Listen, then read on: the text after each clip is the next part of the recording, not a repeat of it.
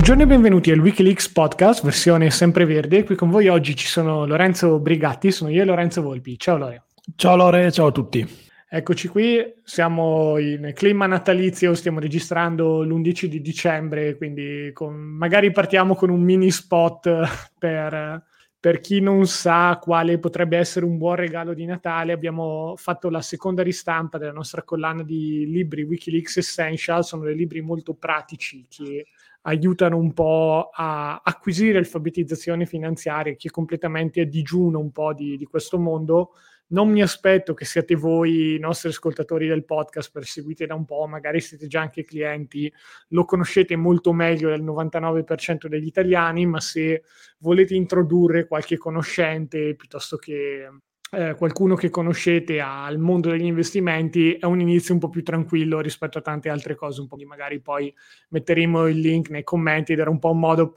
per partire diverso dal solito. Finita la, la marchetta, andiamo a bomba sull'argomento di oggi ed è un tema che sta molto a cuore agli italiani, è tornato un po' a cuore agli italiani negli ultimi anni, era un po' diciamo così svanito, è tornato di moda a metà 2022 o comunque quando si sono alzati un po' i tassi. E sto parlando dell'investire in titoli di Stato italiani, quindi investire in bot, investire in BTP, eh, cominciano un po' ad arrivare anche sul nostro gruppo Facebook Wikileaks Investimenti e Finanze Personali tutte queste domande, sì ma conviene andare ad investire nella nuova emissione di BTP, conviene andarsi a comprare i bot adesso? La risposta chiaramente sempre dipende, però in questo podcast cercheremo un po' di elaborare cosa vuol dire dipende, spiegando magari anche per chi non li conoscesse cosa sono questo tipo di strumenti finanziari, come funzionano e perché per noi, per la stragrande maggioranza delle situazioni, non sono proprio un grande investimento. Ci sono ovviamente delle eccezioni, le vedremo in questo podcast,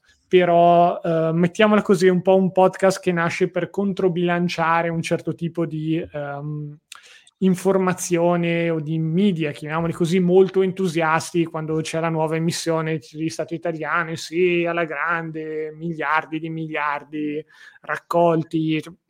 in realtà boh, sono uno strumento che può essere potenzialmente interessante visti, visto il rialzo dei tassi di interesse, ma per la maggioranza degli investitori c'è un po' delle soluzioni migliori e anche qui vedremo un po' quali sono senza entrare troppo nel dettaglio perché non vogliamo fornire ehm, consigli di investimento personalizzati troppo specifici, però perlomeno per dare un'idea di quelle che sono un po' le categorie dove andare a pescare quando si parla di investimenti. Mm, non lo so, allora cosa dici? Partiamo da cosa sono un po' i due più famosi, bot e BTP sono quelli secondo me un po' più famosi. Partiamo un po' da cosa sono e poi andiamo a descrivere che tipo di caratteristiche hanno, perché piacciono tanto agli italiani e poi perché invece secondo noi sono un po' da maneggiare, cosa attenzione. Questa è un po' la scaletta, ma se vuoi partire da qualche altra parte, allora dimmi pure che... No, sì, sono, sono, d'accordo. Sono, sono, d'accordo con insomma, questa impostazione. Diciamo, l'unica cosa da aggiungere sul, sull'interesse ra- ravvivato e ritornato, che comunque è sempre stato presente per gli italiani in BTP, ecco, da un lato c'è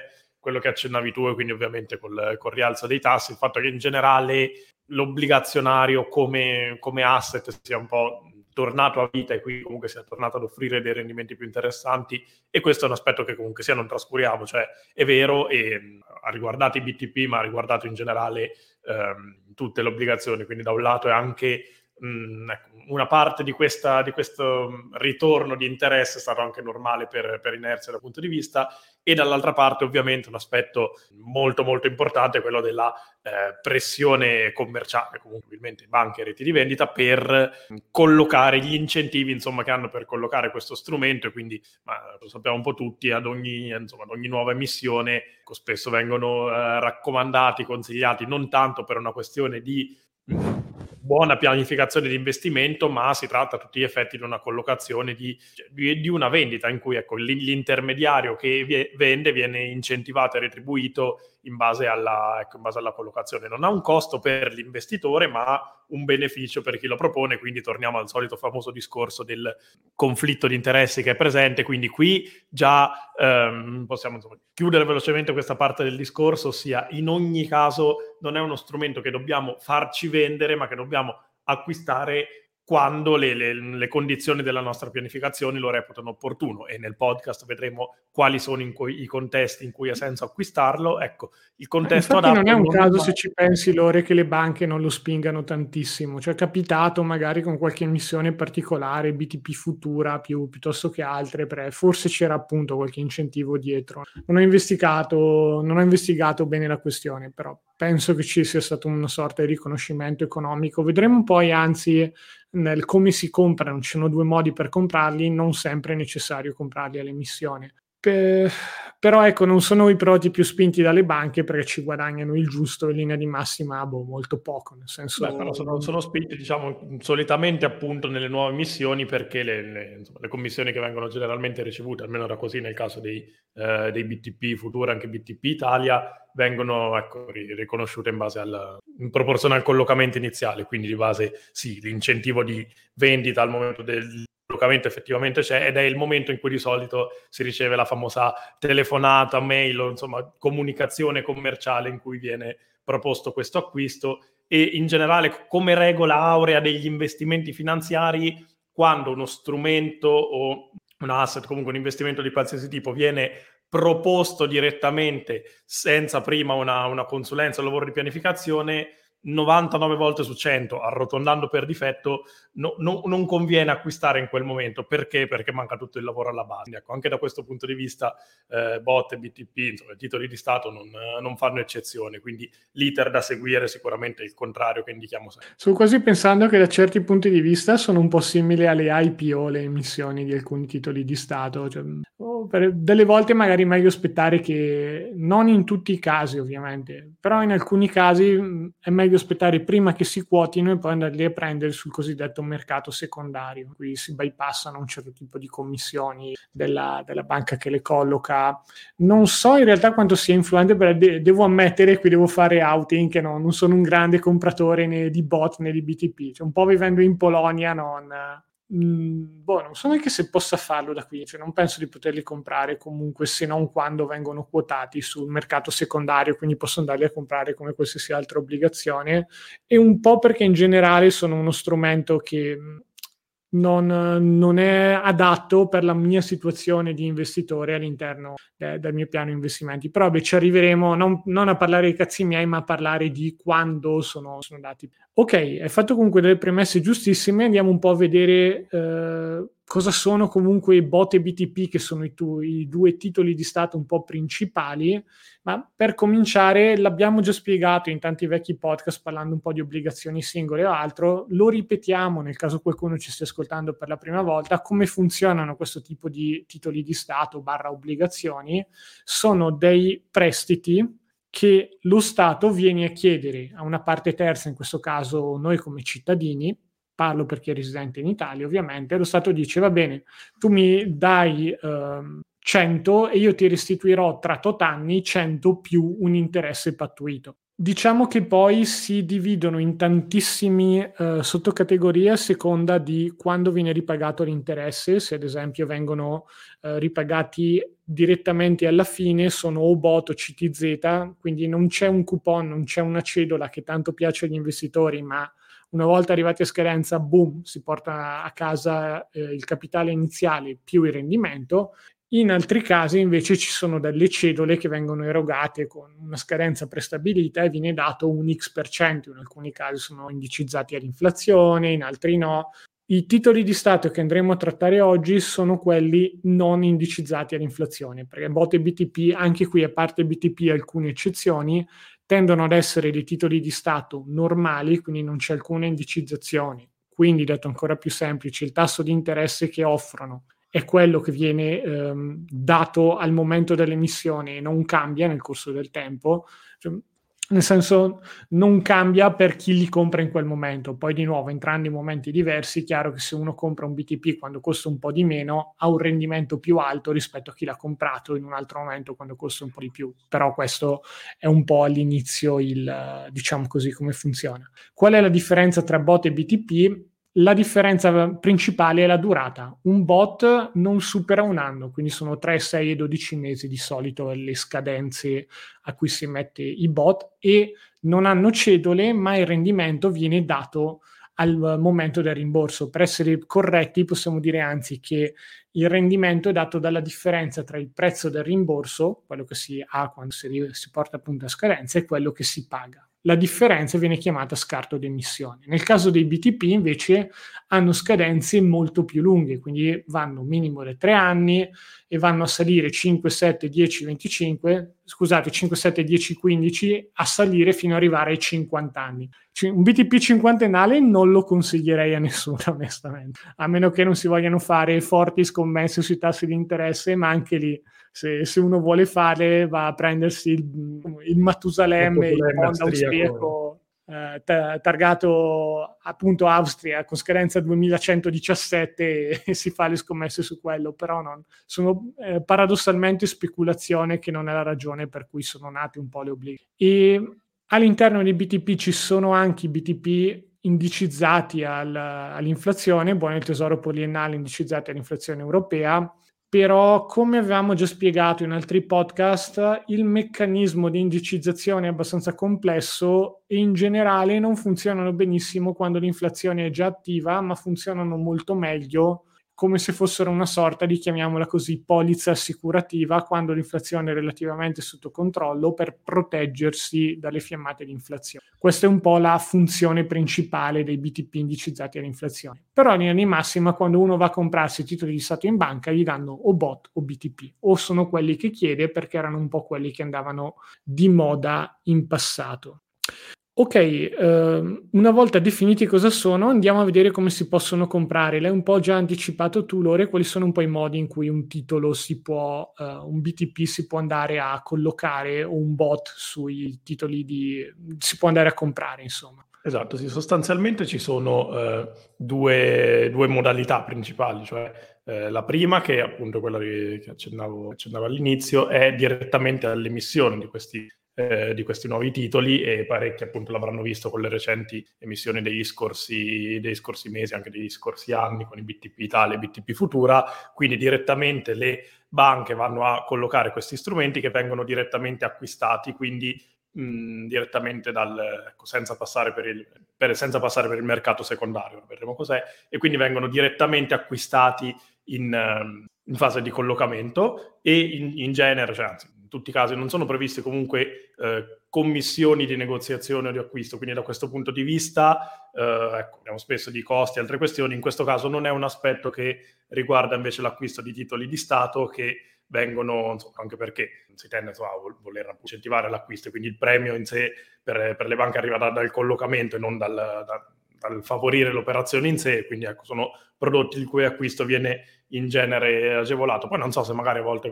possano o vogliano applicare delle commissioni, ma di base ecco, non, viene, non viene mai fatto. Oppure una volta che questi eh, titoli di Stato insomma, sono eh, acquistati, poi come gli, al- come, quals- come gli, altri titoli vengono scambiati nel, nel, mercato secondario e quindi altri investitori, altri eh, attori del mercato finanziario possono acquistare e vendere titoli sul mercato e naturalmente il prezzo a quel punto può fluttuare. Quindi quando vengono acquistati mh, direttamente da, da chi li colloca. Generalmente i titoli di Stato vengono tutti emessi alla pari. Questo cosa vuol dire? Che eh, vengono acquistati al prezzo che poi sarà effettivamente anche il prezzo di rimborso. Quindi il taglio minimo di acquisto è generalmente 1000 euro, questo vuol dire che se acquisterò eh, 1000 euro di eh, BTP Italia riceverò poi le cedole semestrali e alla fine della scadenza, insomma quando mi verrà rimborsato, mi verranno rimborsati appunto 1000 euro, quindi alla pari. Quindi mia, il mio guadagno ovviamente sarà legato alle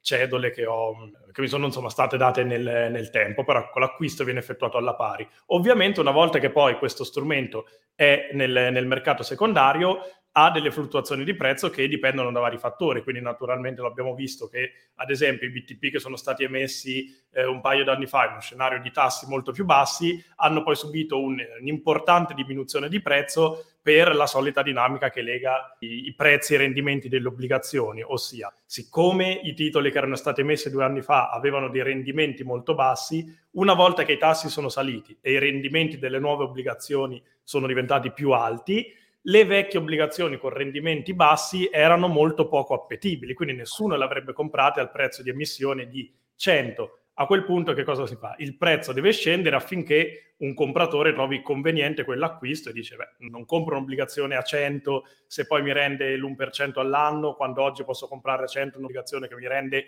il 4% all'anno e quindi il prezzo dovrà eh, scendere di conseguenza. Semplificando è di base quello che succede, quindi appunto nel mercato secondario poi vengono ehm, scambiate queste, insomma, queste obbligazioni acquistate come altri titoli, come ETF o azioni o quant'altro, naturalmente in un loro specifico mercato, che nel caso delle obbligazioni italiane è il MOT, che è il mercato obbligazionario telematico, e niente, quindi queste di base sono le due, due modalità principali. E per quanto riguarda il, l'acquisto in fase di collocamento, come detto, non ha problemi o vincoli in termini di costi e commissioni d'acquisto perché appunto sono generalmente nulle o in ogni caso addirittura nulle. Dal punto di vista non ci sono eh, problemi e il prezzo d'acquisto è appunto quello di emissione del BTP che solitamente è 100. E, mh, quello però che succede spesso nel caso di questo acquisto è che, come detto, è, è, è l'unico momento in cui c'è una pressione commerciale, diciamo, abbastanza forte, forte relativamente all'acquisto. Quindi quello che può succedere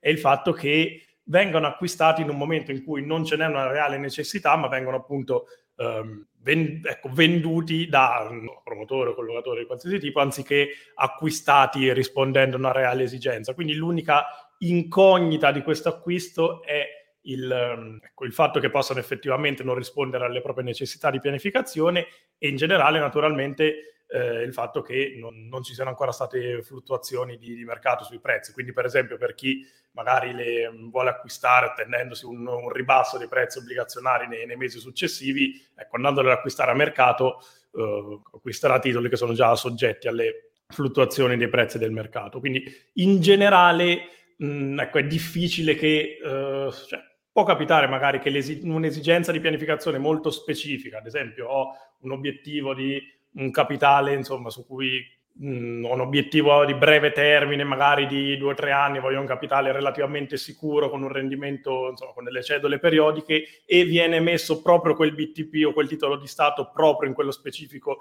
giorno o periodo, può succedere, però ecco, diciamo che quando vedo le, insomma, le raccolte e il collocamento dei, dei, BTP alla nuova missione, mi viene più da pensare che nella maggior parte dei casi sia un acquisto fatto per farsi vendere strumenti. Quindi generalmente l'idea è quella di acquistare prodotti finanziari quando se ne ha bisogno, quando si è fatto il lavoro di pianificazione. Quindi da questo punto di vista in generale l'acquisto più frequente e normale mi sembra quello sul mercato secondario, tenendo conto naturalmente del fatto che mh, ovviamente potremmo andare a acquistare tutti i titoli di Stato che sono in circolo in quel, in quel, momento, ovviamente potrebbero essere soggetti a fluttuazioni di prezzo molto importanti. Quindi, non, come dicevi tu, non è il motivo, il motivo principale, la funzione principale delle, delle, obbligazioni sul mercato, però capita insomma anche relativamente spesso di eh, investitori che magari cerchino anche di fare eh, speculazioni sui, sui titoli obbligazionari e quindi non comprarli per la loro funzione, diciamo, classica di strumento comunque sia sicuro che viene rimborsato e nel frattempo distribuisce cedole periodiche, ma aspettandosi una fluttuazione, insomma, una fluttuazione di prezzo, magari una salita generalmente di prezzo e quindi beneficiare direttamente da quella. Il problema è che acquistare e fare, insomma, ecco, acquistare obbligazioni con finalità speculativa vuol dire riuscire a fare previsioni importanti innanzitutto anche sull'andamento dei tassi di interesse e scenari macroeconomici di breve e medio termine che personalmente mh, trovo abbastanza complesso da fare perché eh, trattato più volte nei podcast come previsioni di medio termine sui tassi di interesse siano abbastanza difficili e ecco quindi sia difficile uscire vincenti da queste situazioni anche nel caso in cui sembrano un pochino più mh, prevedibili magari perché penso appunto all'esempio che facevi poco fa legato alle, eh, alle obbligazioni indicizzate all'inflazione, ai titoli di Stato indicizzati all'inflazione e mh, al fatto che sembravano magari uno strumento particolarmente allettante, particolarmente sicuro quando erano arrivate le, le prime fiammate inflattive nei mesi scorsi. E in realtà però mh, bisogna prendere in considerazione che anche obbligazioni particolari come quelle legate all'inflazione sono comunque strumenti obbligazionari e quindi il loro andamento è simile a quello del mercato obbligazionario in generale, quindi anche quello hanno poi sofferto un ulteriore rialzo di tassi successivo e così. Da questo punto di vista l'acquisto delle obbligazioni io lo consiglio per chi ha determinati obiettivi e necessità, comunque come un acquisto da cassettista, diciamo, quindi da strumenti da tenere lì, magari ecco, non, non per forza, fino a, generalmente sì, anche fino a scadenza e mh, avere come obiettivo la cedola che, che questi titoli dicono, perché mh, altrimenti se deve essere un lavoro di speculazione, allora per, per quello che mi riguarda personalmente ha più senso farlo su altri strumenti che sono più legati a investitori magari ecco, più propensi al rischio. Nel caso di uno strumento... sulle cripto, dai, diciamolo, è il, consiglio, è il consiglio di investimento di dicembre. Sì, sì, all in sulle cripto, dimentichiamo tutto, azionario e quant'altro. No, comunque, eh, sì, sì, battuta parte. Però sai, sono generale... d'accordo, Lore, cioè, se ci pensi, speculare con le obbligazioni rischia di un po' di creare quel problema classico del, dall'usare uno strumento che era nato con una funzione per una cosa completamente diversa e poi confonde un sacco le persone. Cioè, quando tu vai a dire alla gente, ma le, le azioni sono un qualcosa che se eh, usate nel modo corretto sono uno degli investimenti migliori per il lungo periodo attraverso ETF ben diversificati e così via, ti guardano incantate perché in realtà sentono parlare delle azioni solo quando i mercati scendono, quando provano a fare qualche puntata speculativa, magari su azioni italiane, perdono un sacco e allora si convincono che le azioni sono state uno strumento creato solo scopo di fregargli i soldi. Con le obbligazioni, se si spinge troppo il discorso che facevi tu, si rischia di finire allo stesso modo chi comincia ad investire nelle obbligazioni, magari dicendo che è su uno strumento sicuro, poi scopre che c'è il bond austriaco a 100 anni o comunque eh, i titoli di Stato che hanno scadenza cinquantennale, che oggi quotano intorno a 50, dice, ah, ma quindi mi ridanno indietro i 100 e se aumentano i tassi di un paio di punti, scusate, se li tagliano mi riesco a guadagnare facilmente il 30-40% in pochi mesi. E allora lì si accende un po' la scimmia speculativa e si finisce per fare casino. È una delle cose secondo me più complesse del mondo degli investimenti, il capire che nonostante il campo di gioco sembri unico, la piattaforma, l'home banking dove si fa clic clic, si pigiano i bottoni per comprare cose, in realtà ci sono tanti sport diversi che vengono praticati, tra cui due principali sono investimento e speculazione. E se non si ha ben chiara la distinzione con il proprio capitale tra cosa si usa per investire e cosa si, ura, si usa per speculare, si finisce per perdere in entrambi i casi. Esatto, sì, diciamo che nel caso delle obbligazioni, secondo me un potenziale inganno è dato dal fatto che il loro andamento di prezzo ad alcuni magari può sembrare più lineare ed essere più legato a relazioni diciamo matematiche e meno a fattori esterni del mercato. C'è una piccola parte di, di, di verità in tutto ciò, nel senso è effettivamente vero che uno dei, degli aspetti principali che comunque condizione vincola il prezzo dell'obbligazione legato appunto ai tassi di interesse per il discorso che facevo in, in, precedenza, quindi a tassi di interesse più alti corrispondono generalmente emissioni di nuove obbligazioni con rendimenti più elevati e questo rende meno appetibili le obbligazioni precedenti e viceversa. È una relazione vera. Il problema è che i, le dinamiche comunque che regolano questo, eh, allora intanto non è ovviamente l'unico fattore comunque che impatta sul, sul prezzo di un'obbligazione, perché ovviamente sono obbligazioni diversissime per rating dell'emittente, grado di rischio e quant'altro, ma anche ammettendo di confrontare due obbligazioni identiche o almeno paragonabili, i, mh, I, fattori che causano questi cambiamenti, in particolare le dinamiche legate ai tassi di interesse, sono estremamente complessi e estremamente poco prevedibili. Quindi, anche se ci fossero ipotetiche relazioni lineari, che poi sono comunque più complicate di così, è difficile prevedere le dinamiche che portano a queste. Quindi, in realtà, anzi, da questo punto di vista, per me sarebbe ancora più complesso speculare su obbligazioni, ecco, proprio per questo motivo, perché è ancora più legato a mh, dinamiche, scenari economici su cui, non so, ecco, anche, le, insomma, anche principali, le principali istituzioni fanno molta fatica a fare previsioni. A me fa sempre effetto e cito sempre ehm, i raffronti, diciamo, sulle previsioni che hanno fatto molte, molte istituzioni sui tassi di inter- sull'andamento dei tassi di interesse eh, un paio d'anni fa, che erano ovviamente vincolate alla realtà che vivevamo al tempo e presupponevano che lo scenario sarebbe cambiato di poco, sarebbe rimasto simile per inerzia, quindi la maggior parte prevedevano dei eh, aumenti dei tassi assolutamente eh, moderati e un ritorno a tassi più elevati più, più, avanti, più lontano negli anni. Poi abbiamo visto tutti com'è andata con l'inflazione al 10-15% annuo e a quel punto c'è stato un cambiamento repentino, il più grande, il più veloce aumento di, di tassi di interesse della, della, storia moderna, però non l'aveva previsto quasi nessuno. Quindi ecco, da questo punto di vista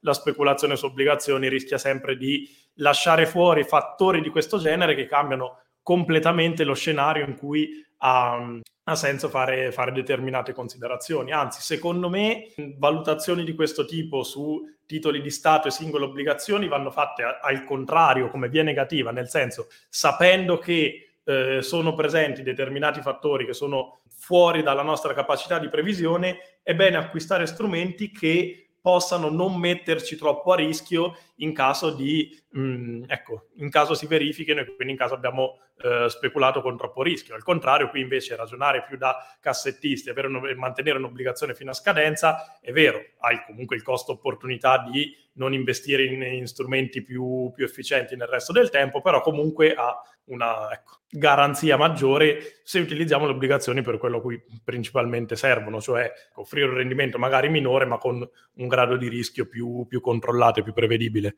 Assolutamente d'accordo. Questo ci porta un po' al punto successivo su come mai sono popolari i bot e Bitcoin, perché uno dice, vabbè, non, non c'è...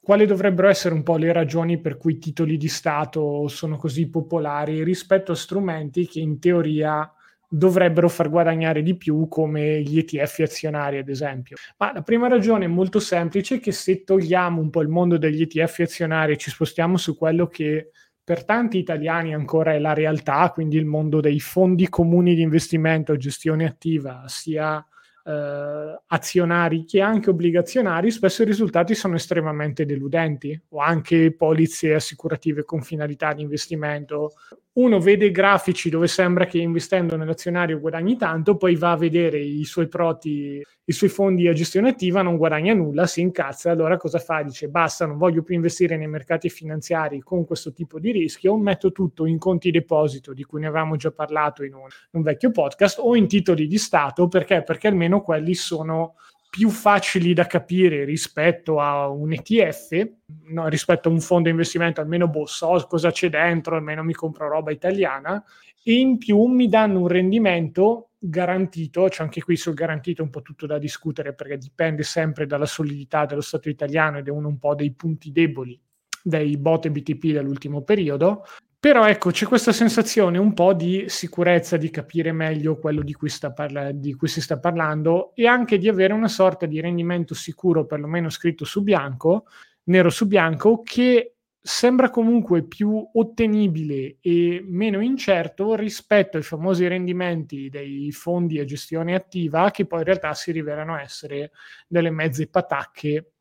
per i costi. Quindi la prima ragione per cui diciamo così bot e BTP sono popolari ancora oggi è per il fatto che in qualche modo incutono un po' meno timore rispetto ad altri prodotti un pochino più complessi come fondi ed ETF, hanno un rendimento perlomeno scritto nero su bianco che potrebbe comunque non essere corrisposto in caso di default dell'emittente, quindi lo Stato italiano, ERCAT e mille altre ragioni, però non è quello a cui si dà peso, si legge, ah ok, cedola del 5%, butto lì un numero, ok, perfetto, sono contento così, e ehm, allo stesso modo c'è un po' un senso anche di familiarità, perché ecco, questo ci porta un po' al secondo motivo. Sono stati comprati da sempre dagli italiani, cioè a parte magari il periodo del, dei tassi a zero, quindi dal 2013-2015, non ricordo esattamente, fino al 2022, in cui i titoli di Stato venivano un po' anche caldamente sconsigliati, negli anni 80, 70, 90, bot e BTP erano un po' sulla cresta dell'onda, tutti li compravano, quindi cosa vuol dire? Quelli che sono un po'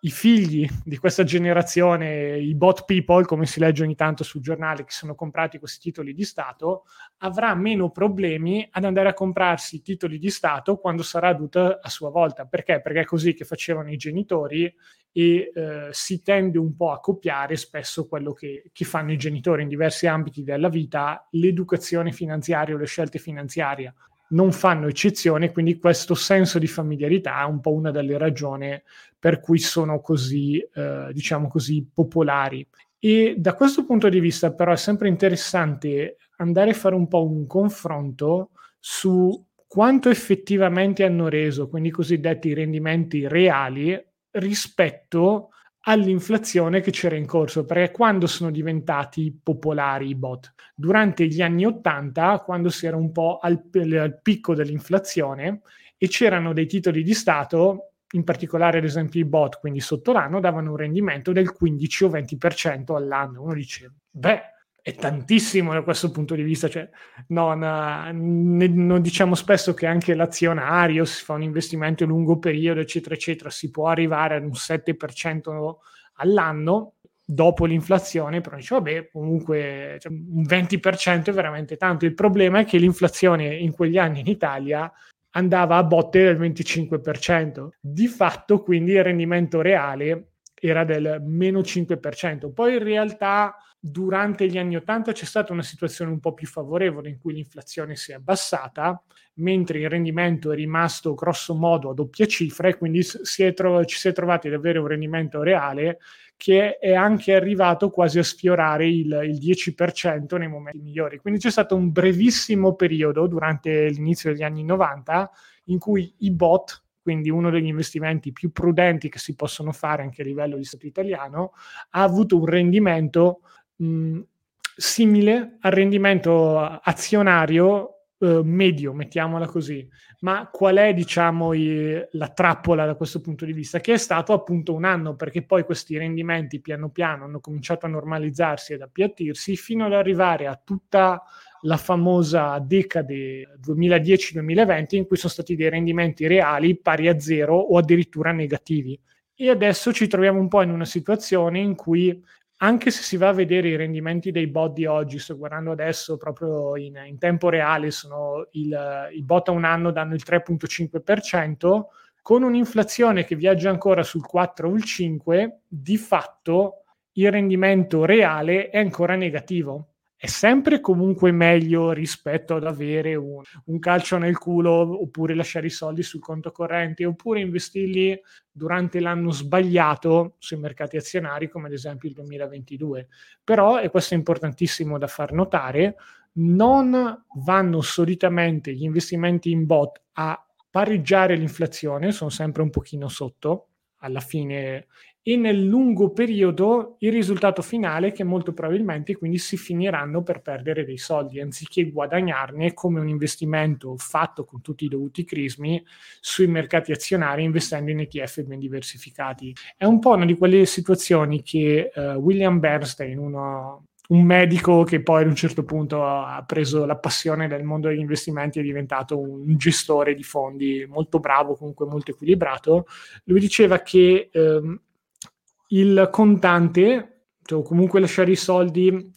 Ehm, c'è questa parola in inglese che si chiama cash che letteralmente si traduce come contante, ma nel mondo degli investimenti ha un significato un po' diverso perché significa titoli di Stato di breve o brevissimo periodo, un po' come i bot, appunto. E lui diceva che appunto questo cash, quindi chiamiamoli questi titoli di Stato di breve o brevissimo periodo, americani, ma vale anche per l'Italia, sembra un qualcosa di molto sicuro nel breve periodo perché vedi i soldi che ti salgono sempre, non ci sono mai delle discese, non ci sono mai dei drawdown, sembrava tutto molto lineare, ma nel lungo periodo in realtà sono estremamente rischiosi perché non riescono a pareggiare la forza dell'inflazione. E quindi è una delle ragioni per cui devono essere un investimento usato solo per alcune funzioni molto particolari. Cioè, ad esempio, una delle funzioni che potrebbero avere, già stiamo un po' spostando verso altro, a cosa potrebbero servire, è eh, essere una sorta di ipotetico parcheggio per della liquidità o delle emergenze. Pertanto dice Tommy, mi investo in bot, sono investimenti con un orizzonte temporale molto corto, so che non mi servono dei soldi per sei mesi o per un anno, li metto lì, almeno mi danno il 3,5%. Vista così, ci sono ancora delle limitazioni, le vedremo magari tra un attimo, però è un ragionamento molto più coerente rispetto a dire mi riempio il portafoglio di bot o comunque anche BTP a tre anni o comunque a breve scadenza perché voglio avere un rendimento senza rischiare assolutamente nulla, anche se in realtà i miei obiettivi di investimento hanno un orizzonte temporale di 20 o 30 anni. Non, uh, non, posso venire a casa della gente e dire no, devi investire per forza in questi ETF azionari, se no ti prendo a sprangati. Ci mancherebbe, però si stanno comunque lasciando dei soldi sul tavolo che un domani potrebbero fare comodo nel momento in cui si vuole decidere, ad esempio, di tirare un po' remi in barca con il lavoro o capitano anche un po' di sfortune, diminuisce il reddito e così via. È una situazione per cui, come eh, ha detto più volte Lore in questo podcast, bisogna partire prima dalla pianificazione personale e dagli obiettivi e solo poi passare agli strumenti. Questo è un caso pratico, perché qualsiasi strumento può essere buono o cattivo eh, per un investitore se messo nel tassello sbagliato della sua pianificazione finanziaria. Esatto, sì, diciamo che da questo punto di vista mh, capisco anche delle potenziali obiezioni di un investitore, obiezioni che magari anche confronti che sono stati fatti, penso anche passato nel gruppo, magari a clienti, su staff, e che giustamente quando presentavamo i dati del passato e di oggi e ridimensionavamo quella che è stata la reale portata dei BTP a livello di rendimenti, hanno fatto delle, delle osservazioni interessanti del tipo eh, effettivamente, ok, l'inflazione era in doppia cifra e i rendimenti del bot erano in doppia cifra, simili, pareggiavano l'inflazione e, eh, come dicevi anche tu prima, effettivamente se non investiva neanche in, in bot o BTP, si teneva tutto sul conto corrente, allora si sarebbe perso potere d'acquisto in maniera molto rilevante anche in, in, pochissimi anni. Questo effettivamente è vero, ma un aspetto che va preso in considerazione, due aspetti diciamo simili che vanno presi in considerazione sono eh, quello delle alternative che c'erano a disposizione e in particolare un concetto importantissimo di cui parliamo molto spesso che è quello di costo-opportunità, cioè il fatto di base è che date le nostre risorse economiche che sono finite, sono un numero limitato, tutte quelle che eh, impiego investendo in, in, BTP non verranno dedicate ad altro. Quindi se ho eh, 20.000 euro e ne investo 15.000 in BTP, solo gli altri 5.000 potrò investirli in altri modi. 15.000 sono vincolati al, al, BTP. Di base il concetto di costo opportunità è questo, cioè l'impatto che ha dedicare una risorsa a qualcosa e quindi toglierla a, mm, a qualcos'altro. E nel caso in cui le alternative non erano chissà quanto più allettanti o chissà quanto disponibili per un investitore individuale, allora mi rendo anche conto che in certi casi investire in BTP e bot era effettivamente una delle scelte migliori in assoluto, perché investire nel, nel mercato azionario, quindi con i fondi, i fondi, comuni di investimento, erano molto meno diffusi di oggi e ecco, non c'era naturalmente l'home banking per acquistare ETF ben diversificati, non c'erano neanche gli ETF, dirla tutta. E mm, quindi ecco, da questo punto di vista capisco che un'alternativa comunque sicura e più prudente, che ehm, più facile anche da, per l'acquisto e che ha pareggiato quasi pareggiato il ehm, il potere alla perdita di potere d'acquisto legato all'inflazione, aveva anche senso. Oggi questo ragionamento a livello di costo-opportunità è molto, molto diverso rispetto al passato perché ci sono molti mezzi a disposizione in più e quindi il, ovviamente il costo opportunità va valutato in relazione al fatto che eh, detenere un capitale in eh, titoli di Stato preclude che quella parte di risorse venga dedicata, stanziata per un investimento di lungo termine. Ha senso fare ciò? Dipende, non è detta che la risposta sia no. Se appunto, come visto, l'obiettivo è di eh, breve termine, magari un obiettivo di due o tre anni, allora un investimento azionari sarebbe sbagliatissimo perché appunto, come dicevamo prima, non è il, il, prodotto in sé ad essere buono o cattivo, ma è il prodotto inserito in una determinata pianificazione. Quindi, ecco, questo per dire che non è detta che, ehm, che investire, acquistare BTP sia necessariamente sbagliato, però bisogna fare un ragionamento molto profondo dal punto di vista di costo-opportunità e soprattutto valutare la quantità di alternative che oggi sono presenti. Questo sia nel caso di utilizzo di obbligazioni con finalità speculativa che ecco, io personalmente seguo poco, ma capisco che magari alcuni vogliano, vogliano seguire questa, questa, strada. Però anche in quel caso, ecco, valutare il costo opportunità rispetto a non dedicare lo stesso capitale magari ad una speculazione azionaria o di altro tipo, anche sulla base delle proprie competenze, sulle possibilità di questi risultati. Per quanto riguarda gli investimenti, ecco, il, il confronto è presto detto. Se investire, acquistare BTP e investire in generale in titoli di Stato è un modo per trascinare investimenti di anno in anno per voler ricercare più prudenza. E poi però andando di anno in anno, di due anni in due anni o di tre anni in tre anni si riprende questo capitale per poi reinvestirlo sempre nel breve termine, allora la somma di tanti acquisti di breve termine fa un investimento di lungo termine che in realtà ecco, potrebbe trovare strumenti più, più appropriati e adatti. Quando questi strumenti non c'erano, non erano disponibili per la gran parte degli investitori, allora il compromesso di avere uno strumento facile da acquistare e che comunque riuscisse a proteggere dal, dalla perdita di potere d'acquisto era effettivamente una scelta, se non ottimale, comunque molto molto buona per, per buona parte degli investitori. Oggi abbiamo la fortuna molto significativa di avere tante opportunità di acquisto in più, che è anche una difficoltà per certi versi perché ecco, bisogna fare molti più confronti, però è per quello che quella che di base era la tra virgolette la stessa cosa, oggi è molto meno più allettante, molto meno allettante rispetto al, al passato. Quindi la possibilità di perdere poco potere d'acquisto era un buon compromesso negli anni 80 con l'inflazione al 20%, non è un buon compromesso oggi quando è inevitabile perdere potere d'acquisto in un singolo anno in cui l'inflazione è stata al 10%, ma se ci proiettiamo a lungo termine, stime che saranno 2,5, insomma tra il 2,5 e il 3% di inflazione media annua nei prossimi 10 anni, ragionevolmente, allora ecco, si può puntare anche a incrementare il proprio potere d'acquisto nel tempo.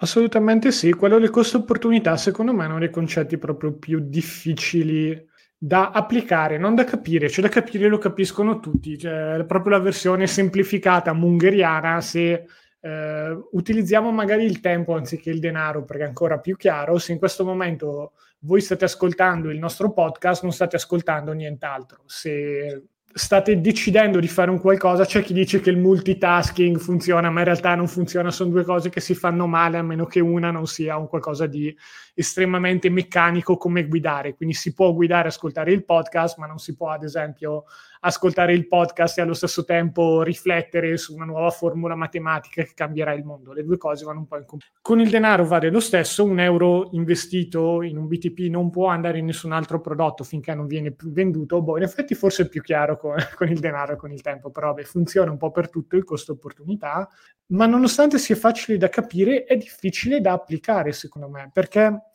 Mm, c'è un po', perlomeno da quella che è la mia esperienza, parlando con non addetti ai lavori, sempre quella voglia dei pochi maledetti e subito. C'è un po' cioè, investire per vent'anni, ma di cosa stiamo parlando? Io voglio, voglio, investire per avere indietro i miei soldi un domani, dove domani è proprio domani se li voglio indietro. Non, non voglio aspettare così tanto, voglio un po' tutto subito. E non è una roba, no, le nuove generazioni, i social media stanno friggendo il cervello boh, può essere, ma anche le vecchie generazioni, da questo punto di vista, vecchie tra virgolette, comunque chi non, chi non è cresciuto proprio nel mondo dei social media fin da quando era piccolissimo, ha questo tipo di attitudine verso il denaro e si fa molta molta fatica da questo punto di vista a rendersi conto che i soldi che vanno da qualche parte effettivamente non possono andare da nessun'altra parte, vale anche per le spese. Eh, se qualcuno ha dei problemi ad arrivare alla fine del mese, augurandomi che abbia uno stipendio degno di questo nome, perché in Italia piuttosto purtroppo gli stipendi non sono eccezionali a livello medio, la seconda possibilità è che effettivamente spenda troppo per cose che non sono necessarie, ma non riesce a saperlo finché non comincia a calcolare le sue spese, a tenerne traccia e a capire un po' qual è il costo opportunità di un euro che spende per andare, boh, butto lì dall'estetista tre volte alla settimana. Non che dobbiamo tutti farci crescere i peli nel naso, nel senso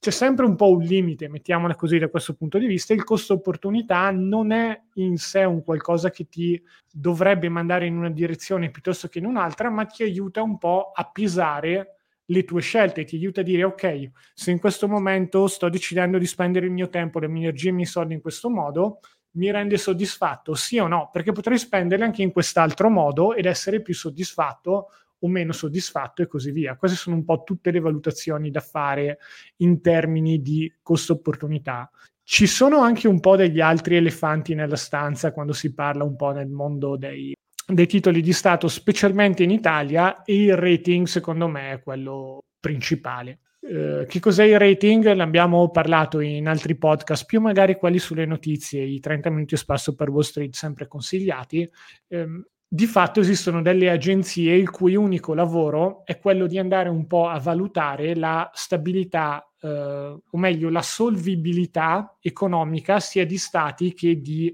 altre società spesso quotate sui mercati finanziari. Queste agenzie, le più famose, sono Mo- Moody, Standard Poor's e Fitch, danno poi dei rating che, eh, a parte per Moody, che è un indice un po' strano, tendono a partire da una AAA e poi andare a scendere fino a... Non mi ricordo qual è l'ultimo livello, se D o E comunque, qual è veramente la spazzatura e la spazzatura che comprano solo i coraggiosi di solito. E ehm,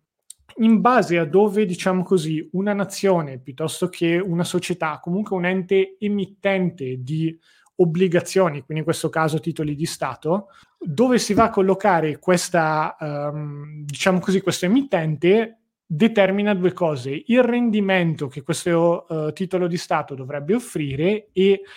potenziale, il potenziale rischio di insolvibilità dell'emittente e il rischio che lo Stato italiano dica no ragazzi non abbiamo più i soldi, non paghiamo. E in tanti quando si parla di rating sono molto critici perché tirano fuori il 2007-2008 quando Lehman Brothers è passata da AAA a fallita nel giro di un paio di settimane e poi c'è stata tutta la crisi dei mutui subprime in cui anche lì c'è stata una grossa, diciamo così, eh, incapacità di prezzare il rischio in modo corretto e prendendo questo episodio hanno detto allora le agenzie di rating sono solo uno, una truffa della spazzatura, danno dei giudizi che no, non in, sono completamente sbagliati, non ascoltiamoli più. In realtà io non sono di questa scuola perché perlomeno quando si va a parlare di stati, i bilanci sono più semplici da leggere, si possono fare un certo tipo di valutazioni senza doversi preoccupare se quello Stato ha in pancia o meno dei derivati. Quindi da questo punto di vista, quando si parla di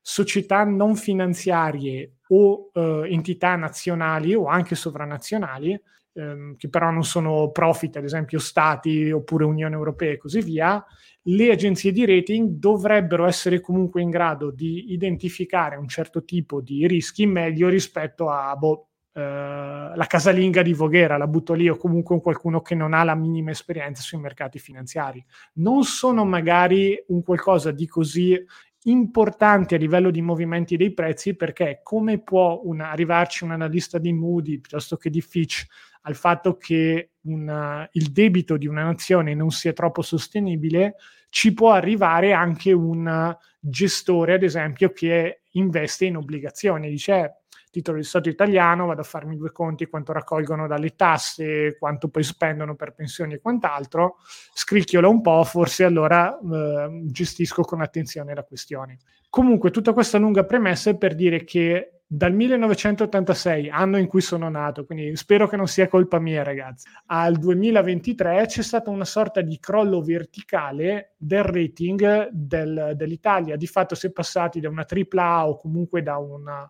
una quasi eccellenza del, a livello finanziario alla situazione in cui ci troviamo oggi, che è ad un passo dal livello spazzatura. Poi in realtà l'ultima, um, mi pare che sia stato, non ricordo se sia stato Standard Poor's Fitch che il 17 di novembre ha dato un po' l'ultima valutazione, ha detto, ma l'Italia grosso modo è ancora lì, ma l'outlook è passato da essere negativo a stabile o positivo, quindi ci dovrebbe essere comunque un qualche miglioramento percepito per il futuro. Rimane il fatto che comunque sia una situazione molto molto complessa da navigare per un investitore singolo perché una delle cose che non abbiamo detto su bot e BTP vale per tutte le obbligazioni, il taglio minimo di investimento è almeno di 1000 euro. Per bot e BTP è di 1000 euro, per altre obbligazioni societarie particolari può essere molto di più, ma se uno non ha 1000 euro pronti via non può andarsi a comprare alcun tipo di obbligazione. E eh, questo è un po' un problema perché tanti giovani o tanti piccoli investitori non hanno capitale a sufficienza per poter andare a diversificare adeguatamente eh, i loro investimenti obbligazionari. Dovrebbero avere magari 20-30 mila euro da dedicare solo a quello per comprarsi 10 o 20 obbligazioni diverse. È per questo che da questo punto di vista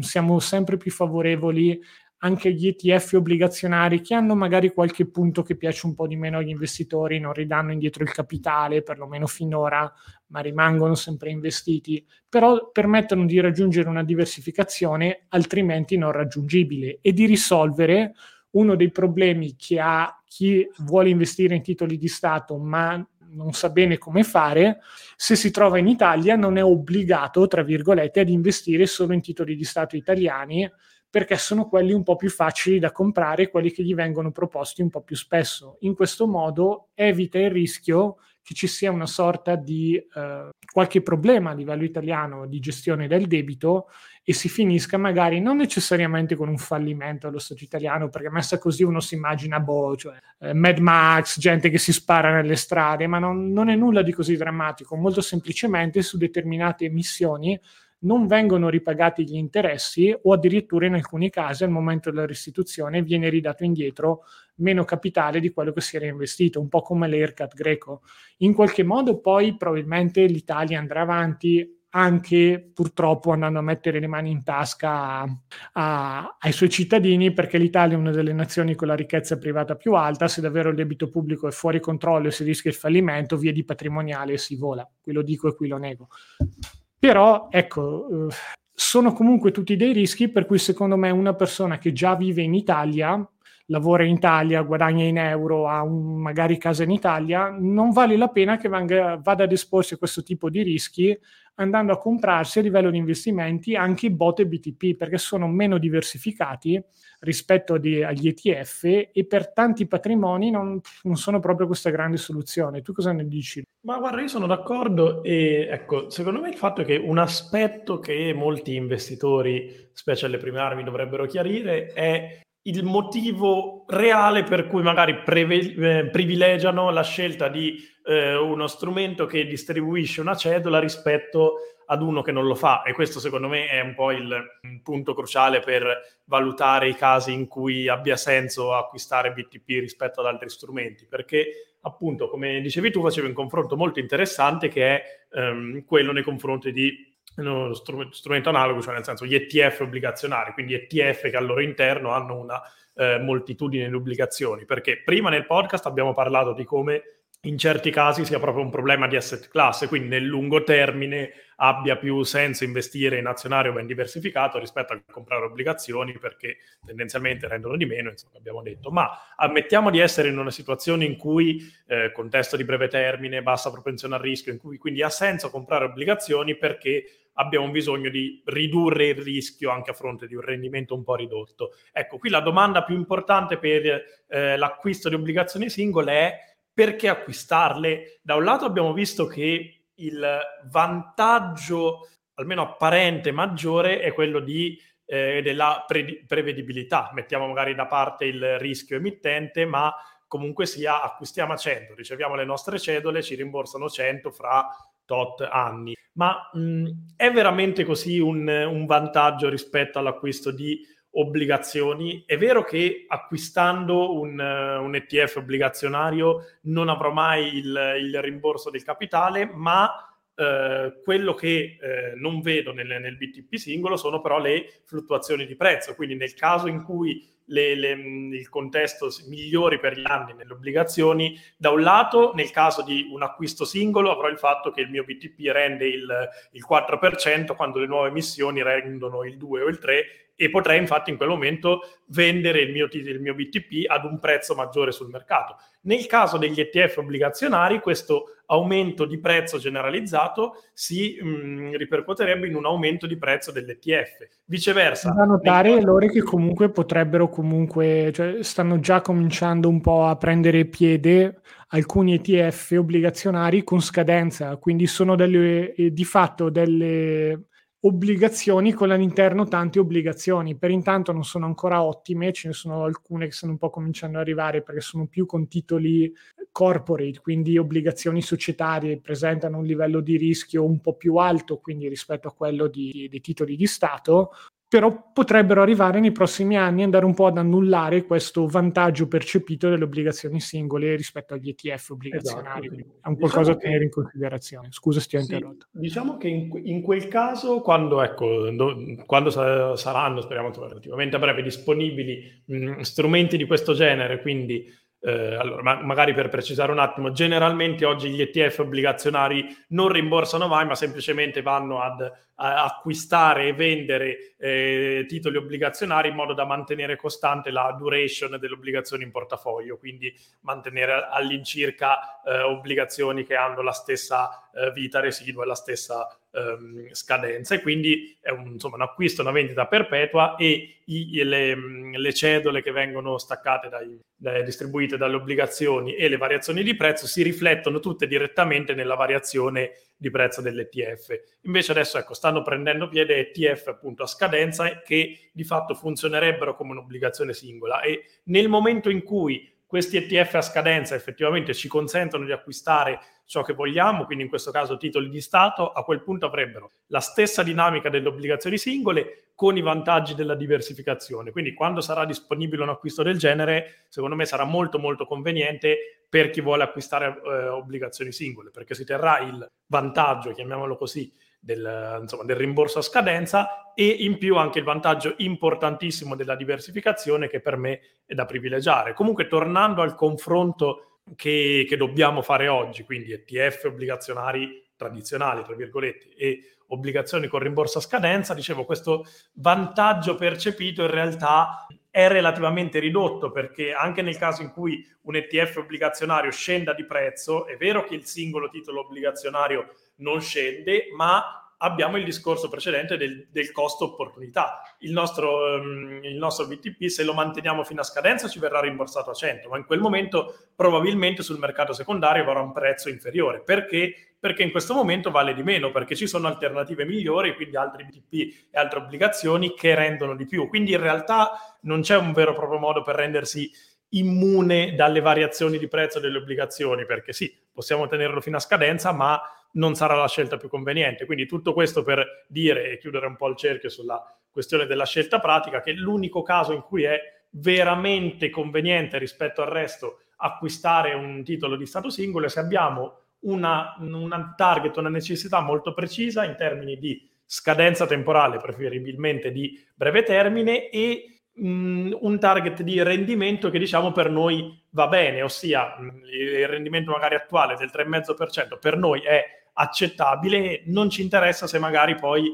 eh, altre, altre, obbligazioni messe in seguito abbiano un rendimento più elevato perché tra virgolette mi, mi adatto e mi adeguo col, col, rendimento che c'è oggi. Ho un obiettivo a scadenza di, non so, due anni, tre anni, comunque di breve termine. Va bene, a me va bene che oggi ecco, le, le cedole siano del eh, 3, 3,5% annuale, allora in quel caso capisco la volontà di privilegiare l'obbligazione singola per avere la certezza comunque di avere quel rendimento, che nel caso di ETF obbligazionari non ho per le dinamiche viste prima, però è l'unico caso molto specifico in cui ha senso acquistare obbligazioni e senso, avrà senso in futuro acquistare mh, ETF obbligazionari a scadenza, perché se no per il resto io ho un po' la, la convinzione che molto spesso sia la cedola in sé che magari mh, attiri un po' di più l'attenzione, però la verità è che anche acquistando ETF obbligazionari si ricevono comunque le, cedo, le, le cedole de, ehm, distribuite dalle varie obbligazioni, solo che anziché venire distribuite, se acquistiamo un ETF ad accumulazione, vengono reinvestite all'interno dell'ETF, quindi in realtà è una dinamica più simile. Quella distribuzione li ridanno tra l'altro, quindi questo dovrebbe essere una sorta di non problema, ecco, almeno da questo punto di vista anche gli ETF a distribuzione possono dare questo tipo di... Esatto, e in realtà la verità è che spesso la, la distribuzione delle cedole eh, non è conveniente per un investitore, specie per un investitore in fase di accumulo, perché è meno efficiente da un punto di vista fiscale, perché ogni, ovviamente ogni volta che... Hot take questo, e qua ti cancellano subito, ma qua dai il mio dividendo, no, non si tocca. Eh, mi dispiace, ma effettivamente è così, non è una soluzione fiscalmente conveniente perché una volta che una cedola viene staccata, un dividendo viene erogato, nel caso delle azioni, si, insomma, ovviamente scatta, scatta l'evento fiscale, si paga l'imposta su, su quello che è, stato, che è stato erogato. Invece mantenendo in accumulo si si riesce a mh, posticipare questo diciamo, ecco, evento fiscale aggiuntivo e quindi a pagare le tasse solo alla fine di tutto l'investimento quando andremo a vendere e auspicabilmente generare un profitto. Quindi da questo punto di vista in certi casi poi si comprano comunque strumenti a distribuzione perché ad esempio c'è chi ha necessità di una rendita, in quei casi il flusso di cassa periodico in entrata è una necessità perché è, è, lo scopo proprio dell'investimento, ma nel caso in cui non lo sia, che cosa ce ne facciamo effettivamente di una cedola? Sì, c'è l'impatto psicologico positivo del ricevere cedole che sono la cosa più vicina ai soldi gratis, tra virgolette, a, almeno nella nostra apparenza, però poi effettivamente hanno una, una, necessità reale. Magari in certi casi sì, e se abbiamo bisogno di una rendita, però difficilmente acquisteremo titoli di Stato singoli perché sono troppo poco diversificati, quindi acquisteremo ETF a distribuzione generalmente, o comunque strumenti, che, mh, strumenti più diversificati.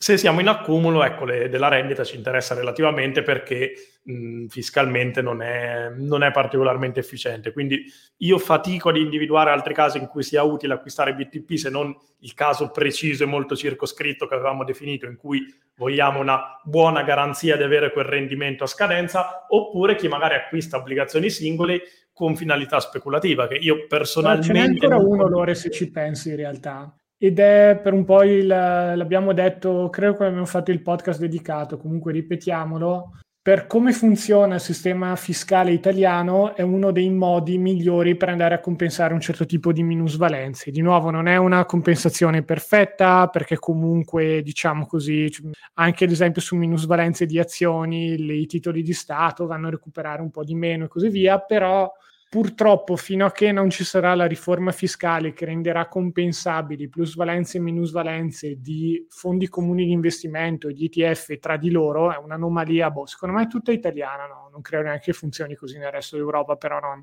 su, sul fisco non, non mi rite, non, non sono esperto a sufficienza per poterlo dire con sicurezza, ma è veramente un po' un'aberrazione. In alcuni casi, quindi, qualcuno può utilizzare obbligazioni singole per andare a recuperare minusvalenze differenze che ha maturato dai suoi investimenti. Qual è il rischio di questo tipo di approccio? È che uno, vabbè, il rimedio sia un po' peggio del male, se magari va a comprarsi delle obbligazioni particolarmente dubbie. Non è il caso dei bot e di BTP, in realtà, beh, a meno di sconvolgimenti clamorosi, dovrebbe comunque portarsi a casa il, il, capitale che ci ha messo, più eventualmente delle cedole, anche se in quel caso non dovrebbe andare a cercarsi un'obbligazione con le cedole, perché le cedole sono tassate in, in un altro modo eh, cioè, non sono tassate come redditi diversi, ma come redditi da capitale e quindi no, non vanno a compensare le minusvalenze. Sempre un po' le tortuosità del sistema italiano. Detto questo, però, c'è sempre il costo opportunità di cui parlavamo prima. Cioè, andare a volutamente eh, dedicare una parte anche magari importante del capitale per il recupero delle minusvalenze fa sì che quella parte del capitale non venga investita in qualcosa che anziché tentare di recuperare le minusvalenze guadagni in conto capitale tanto quanto oppure di più il recupero delle minusvalenze. Investendo in, ad esempio in un portafoglio fatto con ETF eh, ben diversificati, non necessariamente solo azionari ma anche un po' obbligazionari, materie prime, oro e così via, si dovrebbe nel medio-lungo periodo portare a casa un rendimento più alto rispetto a quello che si porta a casa andando ad inseguire il recupero di boh, 4-5 mila euro di minusvalenze per cui magari bisogna impegnare 20-30 mila euro. Quei soldi lì investiti in un modo più efficiente alla fine della fiera potrebbero portare a casa più soldi di quelli che uno ha avuto per compensare le minusvalenze, però c'è sempre un po' questa voglia di dire pago meno tasse, un investimento esentasse, quindi è forse quello un po' uno dei vantaggi che rimane, ma lo metterei un po' come di nicchia per chi ha grossi capitali e grosse minusvalenze. Quindi mi auguro che abbiate esatto, tutti diciamo grossi che... capitali, ma non che abbiate grosse minusvalenze, perché quello già no, è un cattivo punto di partenza. Esatto, diciamo che magari può aver senso anche prenderlo in considerazione quando le, le minusvalenze si avviano alla scadenza, nel senso una volta generata una minusvalenza poi ci sono eh, quattro anni per recuper- recuperarla e quindi magari mh, prima che questa minusvalenza vada persa ha senso impostare, e se si tratta di minusvalenze veramente significative ha eh, senso andare a impostare una parte di investimento per far sì che comunque non, non venga completamente eh, persa questa possibilità di recupero fiscale. Però anche qui, ecco, no, ovviamente no, non, come dici tu, non è la priorità da cui partire. Diciamo che è un po' un male necessario, tra virgolette, quindi nel caso in cui naturalmente si debbano completamente perdere queste possibilità di eh, ottimizz- relativamente ottimizzazione fiscale, allora ha senso anche ra- ragionare in, in ottica di, di, questo obiettivo. Quindi sì, è, è, un caso circoscritto in cui però può aver senso l'acquisto di obbligazioni singole. Assolutamente sì, direi che abbiamo un po' finito con tutto quello che avevamo in scaletta. Avevamo come chicca una, un grafico che mostrava la distribuzione del debito pubblico italiano, però beh, fondamentalmente BTP, immagino che sappiate il motivo perché hanno tutte le scadenze possibili e immaginabili, quindi rispetto ad altri titoli eh, di Stato italiani minori di cui non abbiamo neanche parlato in questo podcast, come ad esempio i CTZ o eh, CCT e così via, mm, abbiamo preferito un po' lasciarli da parte per concentrarci su quelli principali. E eh, Ah, ecco, anche il fatto che sono detenuti prevalentemente da investitori italiani più eh, che magari in altre nazioni, che è un po' un'arma a doppio taglio, perché da un certo punto di vista li rende un po' meno soggetti, li, li, diciamo così, i prezzi di bot e BTP sono meno soggetti ad eventuali attacchi speculativi di eh, speculatori internazionali, un George Soros dei tempi d'oro, per capirci, quando era partito le speculazioni contro la sterlina, la lira e così via.